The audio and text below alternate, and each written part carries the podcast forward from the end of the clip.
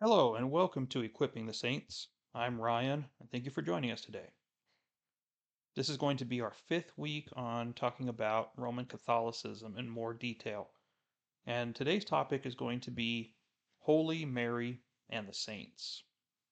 So, if I'm not going to directly reference from the Catholic Catechism today, but just as for transparency, the areas of the Catechism that I used for this study are paragraphs 411, 963 through 975, 2677. Those ones are for Mary. And then for the saints, it would be paragraphs 954 through 962.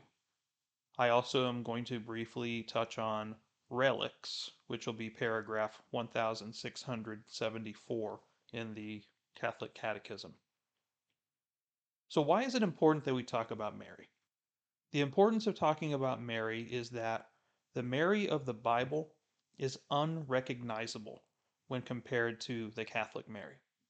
So, we're going to explore the Catholic doctrine of what they believe to be attributes of Mary. You won't find any of these titles or statements in the Bible at all. These have been forcibly added to her, and therefore they have forcibly transcended her into a higher being, something beyond human, which should already be raising red flags. So the first thing that she's called was the ever virgin, a perpetual virginity.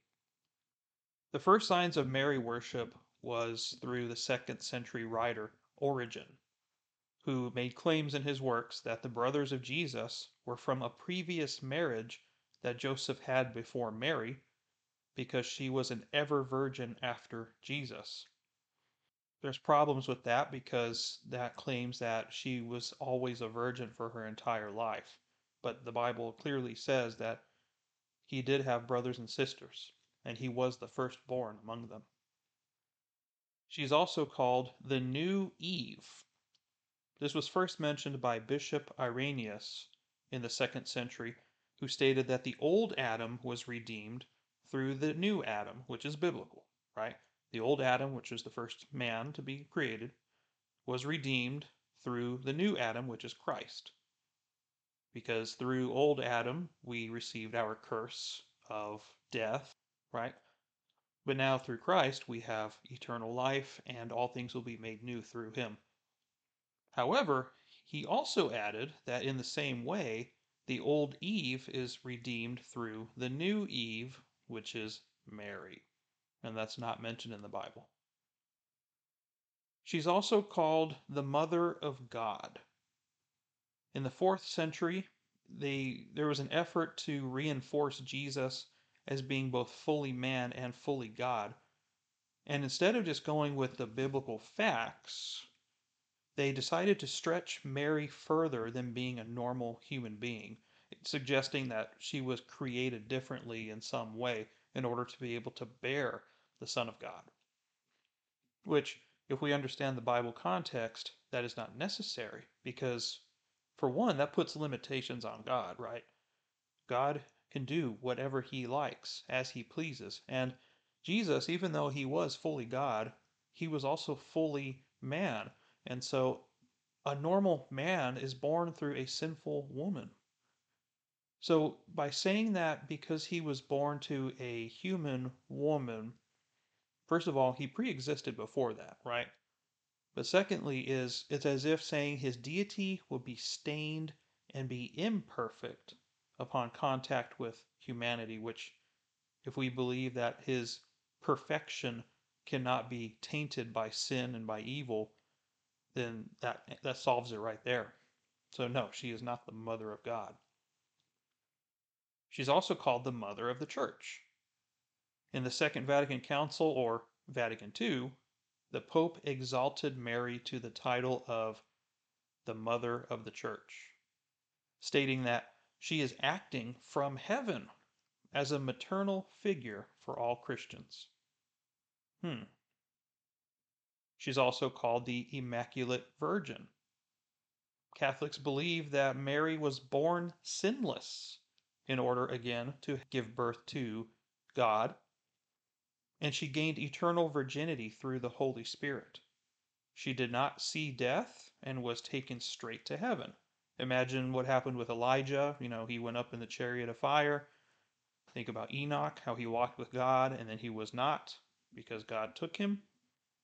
They teach in the Catholic Church that in the same way, Mary was assumed to heaven without having to die. And she was exalted by God to be the queen over all things. My Bible doesn't say anything about that. She's also called the mediatrix.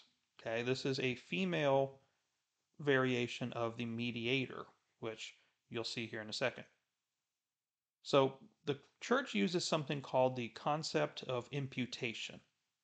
And what this means is that because Mary was pregnant with Christ and she gave birth to him, his divine characteristics were passed to her as well. So if Christ is the mediator, right, which is what it says in the Bible, that there is one man who is mediator between us and God, and that's Jesus Christ, Mary is the mediatrix, and she works alongside Christ to intervene in the affairs of man. My Bible doesn't say anything about that. She's also called the All Holy One, as we talked about before. Catholics pray to Mary so that she can pray for them, speaking on our behalf to her Son, because Christ cannot refuse his mother. Catholics are also called to cast all their cares and burdens upon her, even though it says in the book of Peter that we should cast all of our burdens upon Christ because he cares about us. And then lastly, she's also called the Lady of blank. In my case, I'm going to talk about the Lady of Guadalupe, which was one of the first sightings, quote unquote, of an apparition of Mary. There's several of these throughout the world, but the one I'm going to focus on is Our Lady of Guadalupe, which I'm on the border of Mexico, so this one is the closest geographically to me as well. Over the last 500 years, there have been many sightings, quote unquote, of the apparition of Mary, appearing to special individuals and sometimes providing revelations of prophecy. The oldest Vatican approved sighting was in 1531 when there was an Aztec convert who claimed to have seen Mary and spoke with her. Apparently, Mary asked him to build a church at the location where they talked. And this is where you'll go to Mexico City today and you will find the Basilica of Our Lady of Guadalupe because that's what the one that he had built in her honor. My Bible doesn't say anything about an apparition of Mary or anything like that. But apparently people are claiming that they have seen Mary in some physical way and the Vatican has approved those as being legitimate. Now, what does the Bible have to say about any of this? So let's look at a couple of scriptures just briefly here. Jeremiah chapter 7, verses 16 through 19. Therefore, do not pray for this people, nor lift up a cry or prayer for them, nor make intercession to me for I will not hear you. Do you not see what they do in the cities of Judah and in the streets of Jerusalem? The children gather wood, the fathers kindle the fire, and the women knead dough to make cakes for the Queen of Heaven. And they pour out drink offerings to other gods, that they may provoke me to anger. Do they provoke me to anger? says the Lord. Do they not provoke themselves to the shame of their own faces? Luke chapter 11, verses 27 and 28. And it happened as he spoke these things that a certain woman from the crowd raised her voice and said to him, Blessed is the womb that bore you, and the breasts which nursed you. But he said, More than that. Blessed are those who hear the word of God and keep it. It's almost as if God is trying to tell us that worshiping Mary has happened before in a different form. They were making cakes for the Queen of Heaven, and yet the Catholic Church has ascended Mary to be called the Queen of Heaven. Remember, there are no coincidences with God, so this is something important that we have to make note of. We'll come back to Mary here in a bit, but let's go ahead and go over to saints. So, the word saint, what does that mean? Now, the word saint in the Bible is defined as someone who is consecrated to God, someone sacred or holy. The Bible teaches that saints are on earth. We, as believers of Jesus Christ, are saints.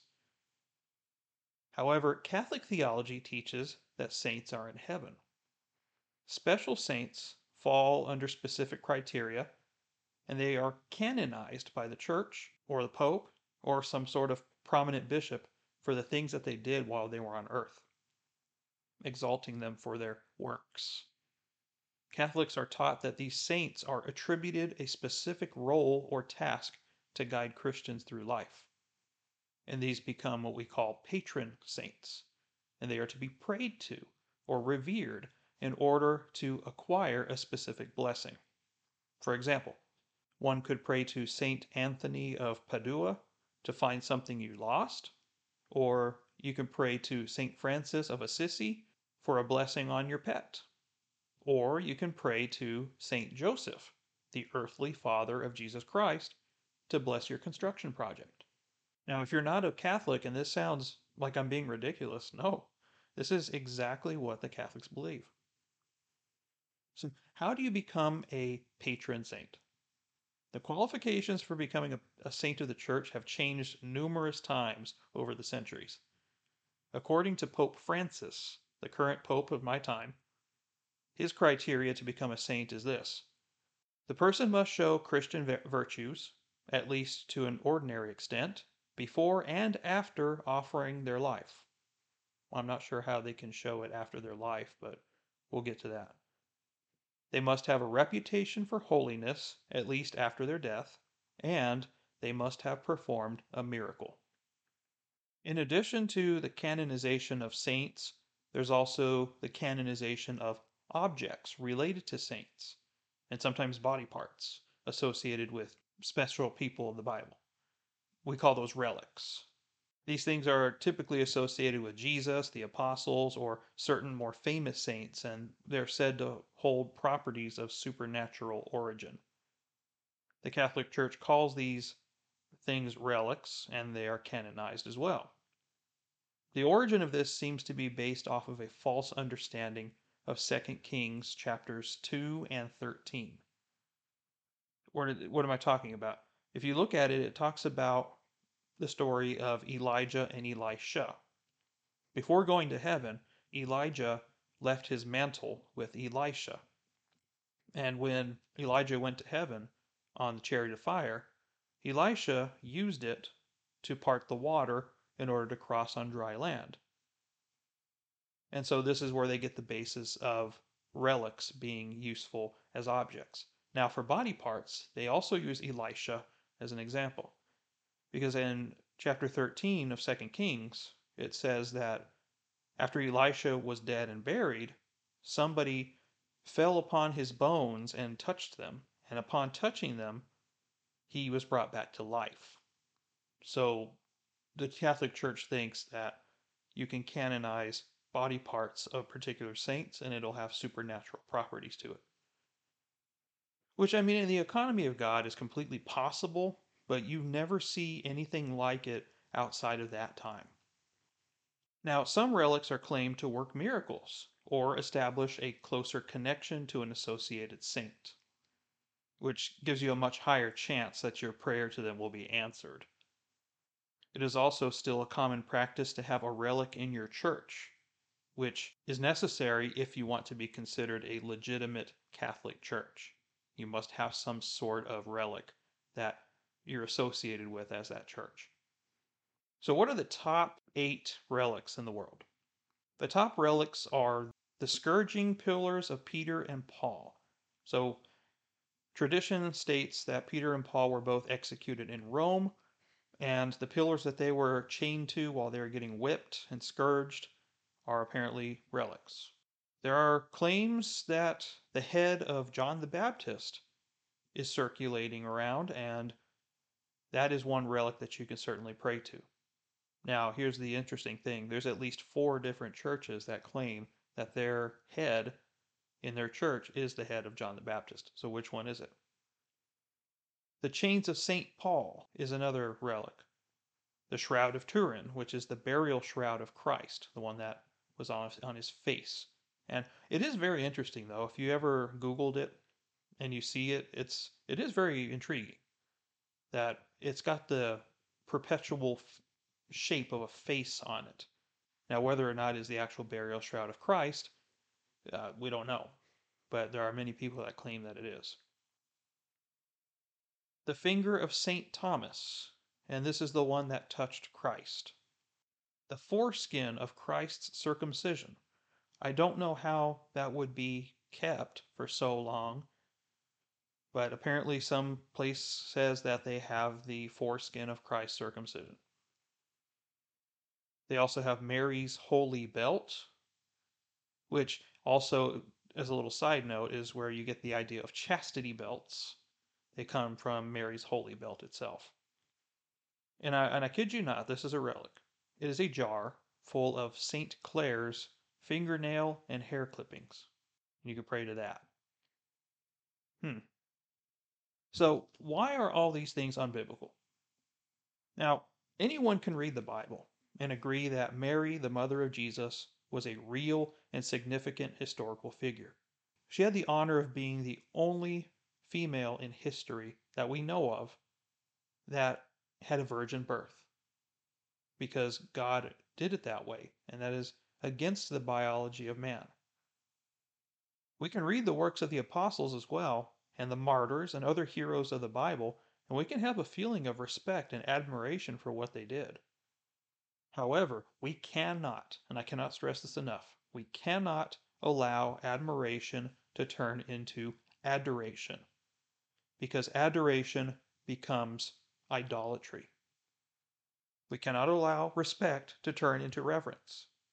The Catholic Church has failed to recognize this by exalting Mary to a level of a demigod and imputing aspects of Christ's own deity onto her. Not only that, but they assign saints attributes that are solely reserved for the three persons of the Trinity.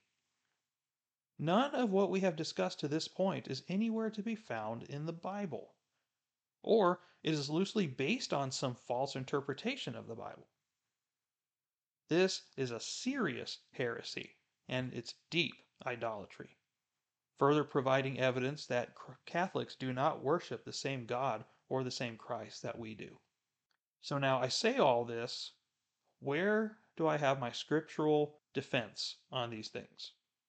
So the first truth I want to proclaim today is that God has commanded all of his creation to worship him and him alone. Where do I get this from? Exodus chapter 20, verse 3. You shall have no other gods before me. Seems pretty straightforward, right? Matthew chapter 4, verse 10. Jesus said to him, Away with you, Satan, for it is written, You shall worship the Lord your God and him only you shall serve. Acts chapter 10, verses 25 through 26. As Peter was coming in, Cornelius met him and fell down at his feet and worshipped him. But Peter lifted him up, saying, Stand up, I myself am also a man. Peter did not want to be worshipped because he knew he was just a man. There was nothing special about him except for what God had given him. Revelation chapter 19, verse 10. And I fell at his feet, and this was an angel. I fell at his feet to worship him. But he said to me, See that you do not do that. I am your fellow servant and of the brethren who have the testimony of Jesus. Worship God. Even the angels know that it's only God that's supposed to be worshiped. Here's biblical truth number two Jesus is the only mediator given to man. Hebrews chapter 7, verses 23 through 25. The former priests, on the one hand, existed in greater numbers because they were prevented by death from continuing. But Jesus, on the other hand, because he continues forever, holds his priesthood permanently. Therefore, he is able also to save forever those who draw near to God through him, since he always lives to make intercession for them. Likewise, Hebrews chapter 8 verse 6. But now he has obtained a more excellent ministry, by as much as he is also the mediator of a better covenant, which has been enacted on better promises. Hebrews chapter 9 verse 15. For this reason he is the mediator of a new covenant, so that since a death has taken place for the redemption of the transgressions that were committed under the first covenant, those who have been called may receive the promise of the eternal inheritance. 1 Timothy chapter 2 verse 5 For there is one God and one mediator also between God and men the man Christ Jesus. There's no mention of Mary here. Truth number 3 God alone is to be prayed to, and He alone can answer prayers. Isaiah chapter 8, verse 19. When they say to you, Consult the mediums and the spiritists who whisper and mutter, should not a people consult their God? Should they consult the dead on behalf of the living? John chapter 16, verse 23. On that day you will not question me about anything. Truly, truly, I say to you, if you ask the Father for anything in my name, he will give it to you. Romans chapter 8, verses 26 through 27. In the same way, the Spirit also helps our weakness, for we do not know how to pray as we should. But the Spirit Himself intercedes for us with groanings too deep for words. And He who searches the hearts knows what the mind of the Spirit is, because He intercedes for the saints according to the will of God. Again, there's no mention of Mary here. Philippians chapter 4 verses 6 through 7. Be anxious for nothing, but in everything by prayer and supplication with thanksgiving let your requests be made known to God. And the peace of God, which surpasses all comprehension, will guard your hearts and your minds in Christ Jesus, not Mary. Truth number four God hates fake worship and religion. And I use that word very carefully hate because we so overuse that word these days, but hate is a very strong word. But when I say God hates it, am I accurate in its usage? Let's see what God has to say himself. Proverbs chapter 21, verses 3 through 4. To do righteousness and justice is desired by the Lord more than sacrifice. Haughty eyes and a proud heart, the lamp of the wicked, is sin. Isaiah chapter 29, verse 13. Then the Lord said, Because this people draw near with their words and honor me with their lip service, but they have removed their hearts far from me, and their reverence for me consists of tradition learned by rote. Therefore, behold, I will once again deal marvelously with this people, wondrously marvelous. And the wisdom of their wise men will perish and the discernment of their discerning men will be concealed. Amos chapter 5, verses 21 through 27. I hate, I reject your festivals, nor do I delight in your solemn assemblies. Even though you offer up to me burnt offerings and your grain offerings, I will not accept them. And I will not even look at the peace offerings of your fatlings. Take away from me the noise of your songs. I will not even listen to the sound of your harps. But let justice roll down like waters, and righteousness like an ever flowing stream. Did you present me with sacrifices and grain offerings in the wilderness for forty years, O house of Israel? You also carried along Sikkuth your king, and Kiyun your images, the stars of your gods which you made for yourselves. Therefore I will make you go into exile beyond Damascus, says the Lord, whose name is the God of hosts. Matthew chapter 6 verse 7. And when you are praying, do not use meaningless repetition as the Gentiles do, for they suppose that they will be heard for their many words. So do not be like them, for your Father knows what you need before you ask Him. John chapter 4, verses 23 and 24. But an hour is coming, and now is, when the true worshippers will worship the Father in spirit and truth for such people, the Father seeks to be his worshippers. God is spirit, and those who worship him must worship in spirit and truth. Truth number five Mary's conception was a miracle, but otherwise, she is a normal human being. Matthew chapter 1, verses 24 and 25. And Joseph awoke from his sleep and did as the angel of the Lord commanded him. And he took Mary as his wife, but kept her a virgin until she gave birth to a son. And he called his name Jesus. That little word there, until, is very important, which means she was not always a virgin. They had other relations and they had other children after Jesus. Luke chapter 1, verses 46 through 55. And this is what the Catholics like to refer to often as the Magnificat, which is a definitely a very important piece of scripture. And Mary said, My soul exalts the Lord, and my spirit has rejoiced in God my Savior. For he has had regard for the humble state of his bondslave. For behold, from this time on all generations will count me blessed. For the Mighty One has done great things for me, and holy is his name. And his mercy is upon generation after generation toward those who fear him. He has done mighty deeds with his arm. He has scattered those who were proud in the thoughts of their heart. He has brought down rulers from their thrones, and has exalted those who were humble.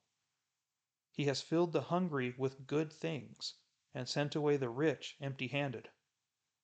He has given help to Israel his servant in remembrance of his mercy, as he spoke to our fathers, to Abraham and his descendants forever. So you can see that Mary is an educated, godly woman, but she does not exalt herself in any way. She recognizes that she has a humble state that she's a normal human being. And all of her prayers exalt the Lord. She never says that she's going to intervene with anybody. She gives all glory to God and she quotes scripture from the Old Testament because she understands the character of God, which made her an excellent candidate for being the mother of Jesus, as well as her physical heritage, which she was also of the line of David. If you didn't know that, look at Matthew and you'll see the genealogy of Joseph, the earthly father of Jesus. But in reality, he has no genetic history, no genetic relationship with Joseph because he was a virgin birth to Mary.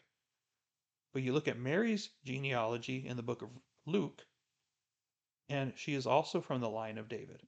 So, however way you look at it, he is indeed of the line of David. Luke chapter 11, verses 27 through 28. While Jesus was saying these things, one of the women in the crowd raised her voice and said to him, Blessed is the womb that bore you, and the breasts at which you nursed. But he said, On the contrary, blessed are those who hear the word of God and observe it. Now, I know I had done this one already, but I wanted to re emphasize it that she was a normal human being. And Jesus did not exalt her. Jesus did not say, Yes, indeed, she is blessed above all women. Doesn't say anything about that. He knew that all glory goes to God because he is God. He understood that. Acts chapter 1, verse 14. These all with one mind were continually devoting themselves to prayer, along with the women, and Mary, the mother of Jesus, and with his brothers. So Mary was there at the day of Pentecost. And this is the last time we hear of her. And we don't see any other sign of her going straight to heaven. We don't see her being anything else other than a normal woman who received the Holy Spirit and the flaming tongues. It's the last time we see Mary in the book. Truth number six no super Christians exist or are granted any sort of magical powers after death. True Christians throughout history are the true saints of the Bible. Psalm chapter 30, verse 4. Sing praise to the Lord, you his godly ones, or your translation might say saints, and give thanks to his holy name.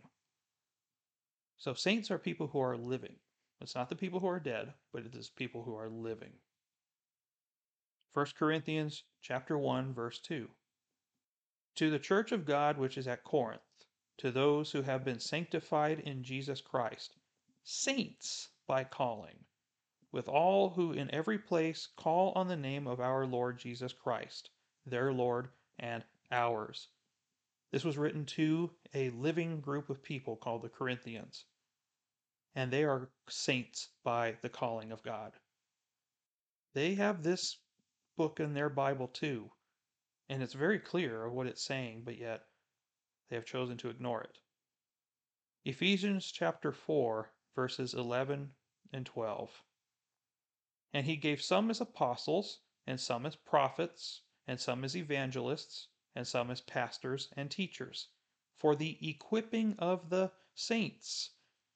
That's why I called this podcast Equipping the Saints, because we are living saints in being called by Christ Jesus. We're not saints when we die. We are saints right now, and we need to be equipped. For the equipping of the saints, for the work of service, to the building up of the body of Christ. Revelation chapter 14, verse 12. Here is the perseverance of the saints who keep the commandments of God and their faith in Jesus. Again, these are living. These are not dead.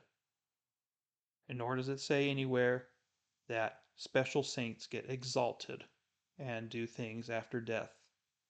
The next truth to pray to and bow before statues, artwork, or images of saints or Jesus or Mary, it's all idolatry.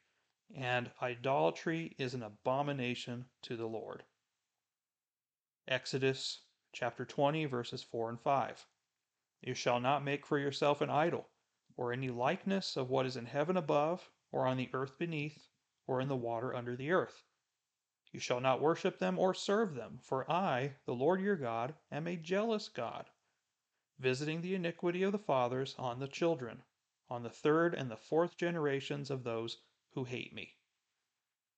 Deuteronomy chapter 18, verses 10 through 12.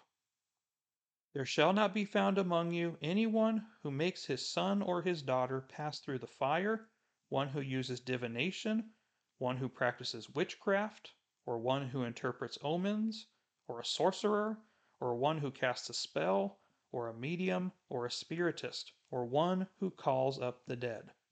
For whoever does these things is detestable to the Lord. And because of these detestable things, the Lord your God will drive them out before you. Calling upon saints who have died is calling up the dead.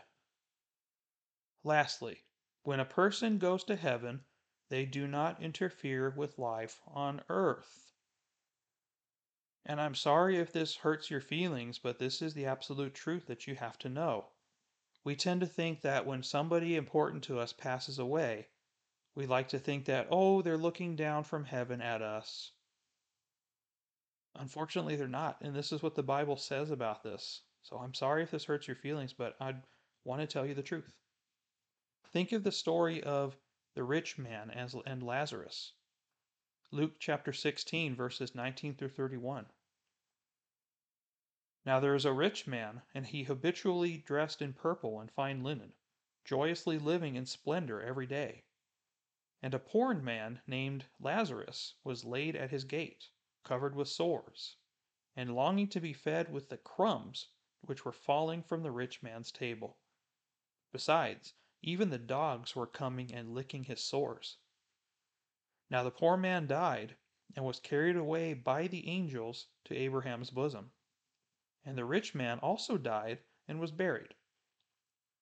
In Hades he lifted up his eyes, being in torment, and saw Abraham far away, and Lazarus in his bosom. And he cried out and said, Father Abraham, have mercy on me, and send Lazarus, so that he may dip the tip of his finger in water and cool off my tongue, for I am in agony in this flame. But Abraham said, Child, remember that during your life you received your good things, and likewise Lazarus bad things. But now he is being comforted here, and you are in agony. And besides all this, between us and you there is a great chasm fixed, so that those who wish to come over from here to you will not be able, and that none may cross over from there to us. And he said, Then I beg you, father, that you send him to my father's house, for I have five brothers, in order that he may warn them, so that they also will not come to this place of torment. But Abraham said, They have Moses and the prophets. Let them hear them. But he said, No, Father Abraham, but if someone goes to them from the dead, they will repent. But he said to him, If they do not listen to Moses or the prophets, they will not be persuaded, even if someone rises from the dead. Think about this also. You want to blow your mind a little bit. Jesus rose from the dead 2,000 years ago, didn't he? More or less. It's been 2,000 years since that historical event happened. How many people believe in Jesus? He rose from the dead. So why don't people believe him? They have the law and the prophets. Let them listen to them. And if they don't listen to them, they won't believe in Jesus. Isaiah chapter 65, verses 16 through 17. Because he who is blessed in the earth will be blessed by the God of truth, and he who swears in the earth will swear by the God of truth, because the former troubles are forgotten, and because they are hidden from my sight. For behold, I create new heavens and a new earth, and the former things will not be remembered or come to mind. When you go to heaven, you're not thinking about your time on earth. It will be forgotten. It won't even come to your mind. Now, why is that? Because the things of this earth are troublesome, right? They're evil. And in heaven, there's no more crying, there's no more pain. And if we think about painful, sad things, doesn't that contradict itself? Revelation chapter 6, verses 9 and 10. When the Lamb broke the fifth seal, I saw underneath the altar the souls of those who had been slain because of the word of God, and because of the testimony which they had maintained. And they cried out with a loud voice, saying, How long, O Lord, holy and true, Will you refrain from judging and avenging our blood on those who dwell on the earth? You see, God is the one who's going to intervene and interfere on earth, not them. The saints are just are pleading with God to bring justice on their behalf. But they themselves are not going to do it. Revelation chapter 21, verse 4. And he will wipe away every tear from their eyes, and there will be no longer any death. There will no longer be any mourning, or crying, or pain. The first things have passed away. They are dead, and they will be remembered no more. So I hope that I gave you a convincing argument as well as some ammunition to use from a biblical standpoint as to the falsehood in this practice. So, what I suggest is if you are speaking to Catholics, ministering to Catholics, evangelizing to them, rather than argue, point them to the scriptures because they have the scriptures themselves that they can look at. And let them be convinced by Jesus Christ. Let them be convinced by God. Point them in that direction. And I challenge you to memorize scripture. This is extremely important in the ability to relay this information in a coherent manner as well as to speak intelligently on these things. Because the last thing that you want, especially in the world of, of, apologetics, defending the faith, is to be asked a difficult question and you're just there like, uh, I don't know. I think it says something in the Bible about that. You don't want to either say you don't know or you don't want to give bad information. And if you don't know something, that's fine. But at least know where you can find it or at least get back to them on it. Like, I know it's in the Bible, I just don't remember exactly where, but I'll get back to you. And that's fine as well. But what we've seen so far, the concept of Holy Mary and the saints is completely anti biblical.